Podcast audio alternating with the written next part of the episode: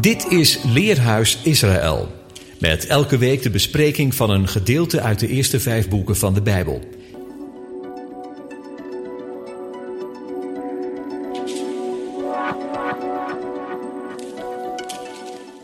Shalom beste luisteraars, ik ben Karen Strijker. Ik verzorg vandaag voor u Parasha Ha'azinu. Dat betekent leen mij jullie oor. En ook Wezot Habracha. En dit is de zegen.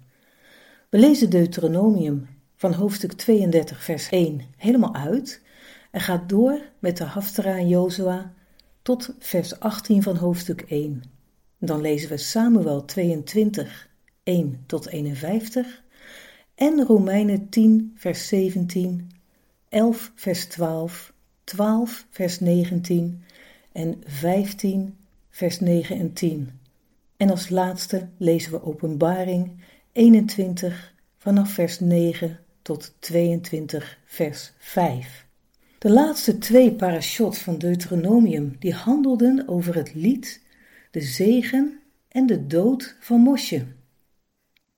In de vorige parasha zagen we al dat God aankondigde dat het volk zal afvallen van hem en dat er grote straffen voor hen te wachten staan. Het lied van Mosje moet het volk alle jaren onderwijzen om bij God te blijven en hem te gehoorzamen. Ook nu nog voor de lezer van vandaag heeft het lied grote zeggingskracht. Opvallend is dat Mosje met zijn lied begint te zeggen dat zijn woorden zijn als de dauw, als de zachte regen die zal neerkomen op het volk. Ook vertelt hij over de rots, en we weten dat de rots waaruit water komt en die meetrekt met het volk, de Messiaanse rots is. Dit zegt Paulus in 1 Corinthians 10, vers 4. En ik citeer: En die rots was de Messias. Mosje geeft een zegen aan alle stammen. Ruben zal niet sterven, hij zal leven. Zijn nakomelingen zullen talloos zijn. Ruben lag bij Bilha, maar zal er niet om uitgeroeid worden, gelukkig. Jehuda, de vierde zoon, komt voor Shimon en Levi, die gemoord hadden over hun verkrachte zusje Dina. Jehuda is degene die oprecht zijn tekortkomingen beleidt. God zelf zal hem vrijzetten van zijn verdrukkers. Levi is degene die als hoge priesterlijke stam het volk mag onderwijzen en voorgaan. Benjamin, de geliefde, zal veilig bij God wonen en beschermd worden door de Almachtige. Jozef wordt gezegend met alle lekkernijen van de hemel en het water. Het water uit de hemel bevochtigt de vruchten van de hemel. En Zvulon en Issachar horen bij elkaar. Zvulon, de visser, die onderhoudt Issachar, de geleerde van de Torah. Gad komt aan de spits van het volk. Denk daarbij aan dat Gad het volk eerst thuis brengt in het beloofde land alvorens zelf in het overjordaanse te settelen. Dan is een jonge leeuw die uit Bazan tevoorschijn springt.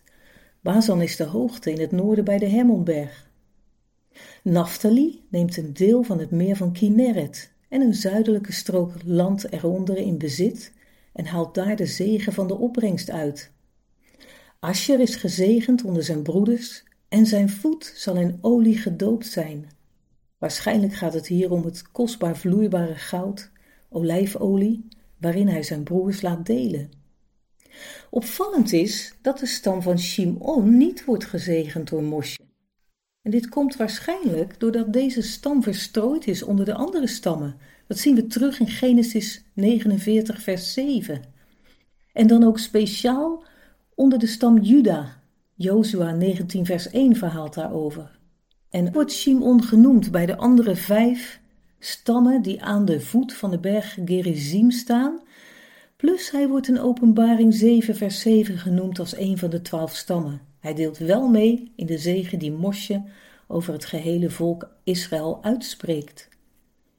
En Mosje sterft uiteindelijk op de bergtop Nebo. God zegt hem eerst dat hij vergaderd zal worden bij zijn voorouders om te slapen. Jozua neemt de leiderstaf over. Wat is het triest dat God al voorzegt in de parasha, dat het volk gaat afwijken van zijn wegen. Hij is al zo'n weg met het volk gegaan. Maar zoals het spreekwoord zegt, het volk is zo sterk als een koning.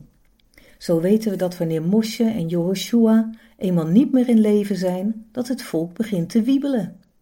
Sterk leiderschap is toch zo belangrijk. Hoe Mosje ook heeft geprobeerd om het volk op te voeden in de Torah, zonder zijn aanwezigheid en de aanwezigheid van zijn opvolger Jehoshua valt het volk langzaam maar zeker af. Maar er is hoop. Daar is David in 2 Samuel, die zo'n ijzersterke lofzang aan God geeft, zo ontroerend. En daaruit blijkt dat een persoonlijke relatie met de God van Israël de mens bevestigt in zijn mens zijn. David vertrouwt volkomen op zijn God. Hij heeft overduidelijk een diepe band met hem. Durft zelfs te zeggen dat hij rein van handen is in vers 21, terwijl wij allemaal weten dat hij dat niet altijd was. David die kende de kracht van de goddelijke vergeving en wist zich vergeven. En dat is zo'n groot goed. Ook Paulus heeft een hoopgevende boodschap. Als de ongehoorzaamheid van het volk Israël al zoveel goeds uitwerkt voor de volken, hoeveel te meer zal haar gehoorzaamheid dan gaan uitwerken? Nee, Gods volk is niet van haar plaats verdrongen door de kerk. Wacht maar af, God maakt alle dingen nieuw. Hij komt terug met een volkomen nieuw Jeruzalem, waarin Hij zal regeren. De Vader en de Zoon, het Lam. Dag nog nacht zal er meer zijn, want Hij zelf zal ons verlichten. Wij kunnen niet wachten. Shabbat Shalom. En ik wens u ook een hele diepend en verdiepende Yom Kippur. U luisterde naar het programma Leerhuis Radio Israël. Een wekelijkse studie aan de hand van de Bijbelgedeelten die wekelijks door de Joodse gemeenschap worden gelezen. Heeft u een vraag of opmerking? Stuur dan een e-mail naar info radioisrael.nl. Het leesrooster vindt u op onze website. Ga naar radioisrael.nl en klik onder het kopje radio op programma's.